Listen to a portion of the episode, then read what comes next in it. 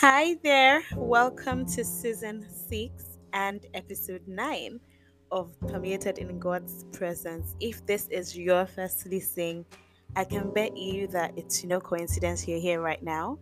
I pray that God reveals Himself to you through this episode and even the previous seasons. And for those who are already family, constantly listening and sharing, thank you so much. And I pray this continues to bless you so very much. I'm this Jesus girl, finding so much joy in sharing the word of God as the Holy Spirit helps me to encourage someone out there. As you already know, we can't stop being intentional about prophesying the promises in the word of God as we journey towards understanding God's will and purpose for our lives in different seasons. Thank you, Holy Spirit, for a new day. Thank you for a new month. Thank you because we know that all we're about to hear of you, O God, may we not be hearers alone, but doers, O God. And as we do your will, may we find satisfaction in it. In Jesus' name, amen. Welcome, welcome to the beautiful month of August. I can't explain it, but I just really feel like, and I think I've said this before, maybe a few episodes ago, but I just really love the pace at which the year is going. Something about it just feels right. I don't know. I don't know. But yeah, um, I'm excited for the new month. It's the eighth month, and I pray it turns out to be the beginning of many manifestations of God's promises in your life.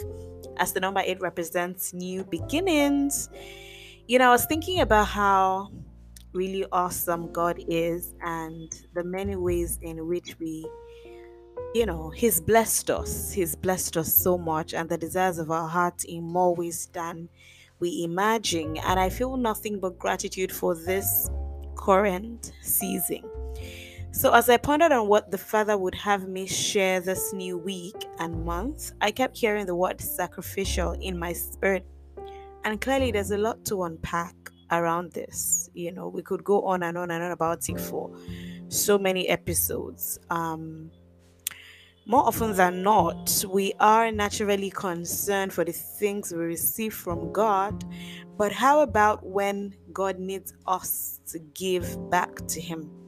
You know, it was very recently in my walk with God that I understood that it's one thing to give and it's another thing to give sacrificially.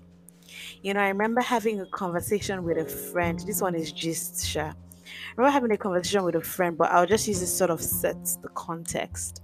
A few years ago, I think this was three or four years ago, um, there was someone I had been talking to who didn't hesitate to go all out and lavish, you know, but for some reason, I wasn't impressed, right? And my friend will say, "Ah, no, this this guy has to really like you. You know, there's no way anyone would be disinvested if they didn't want to be with you and all of that. But deep in my heart, I knew I wasn't swept off my feet by that.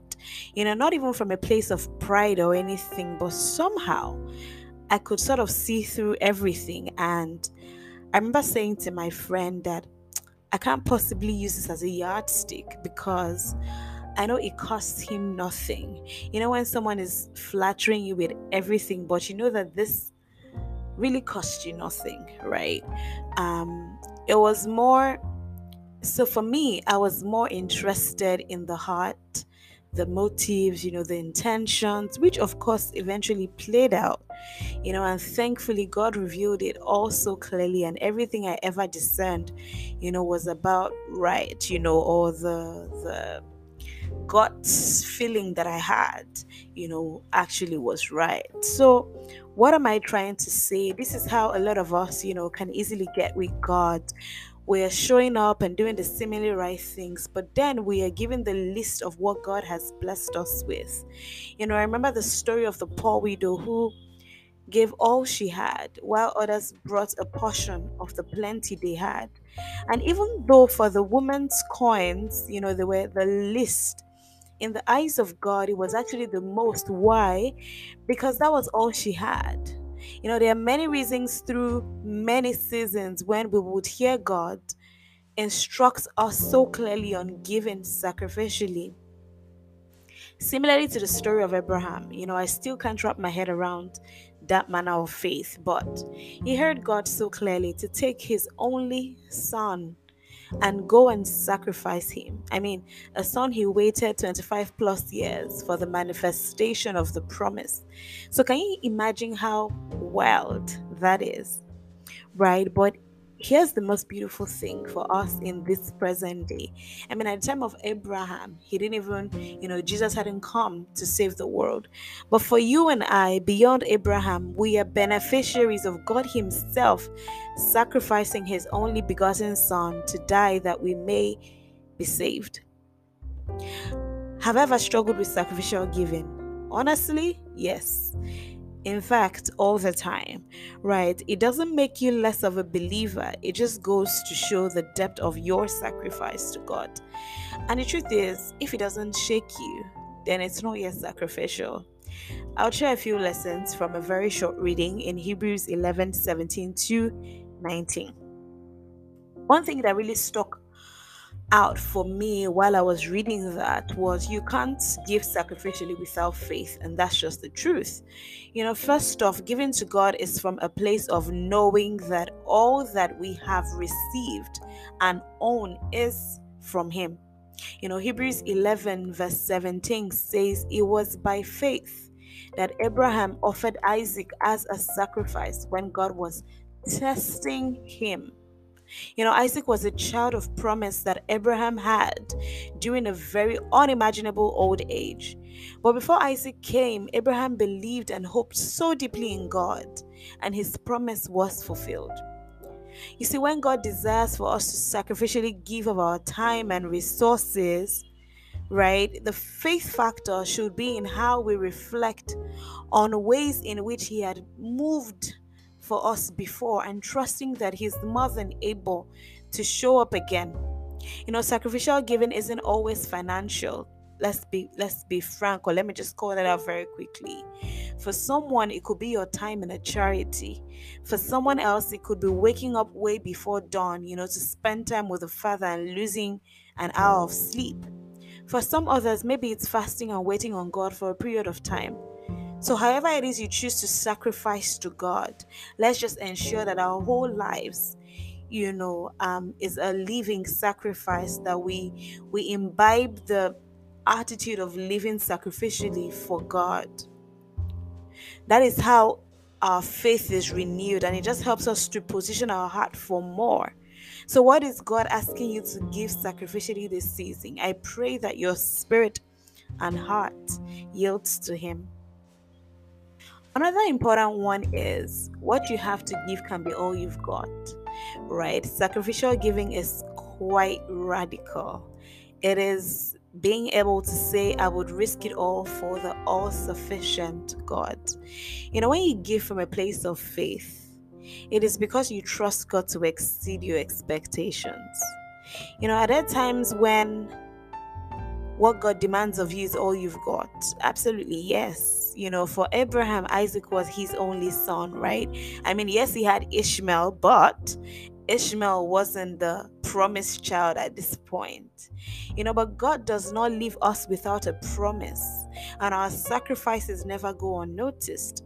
So in Malachi 3:10, God said, "Bring the full tithe into the storehouse."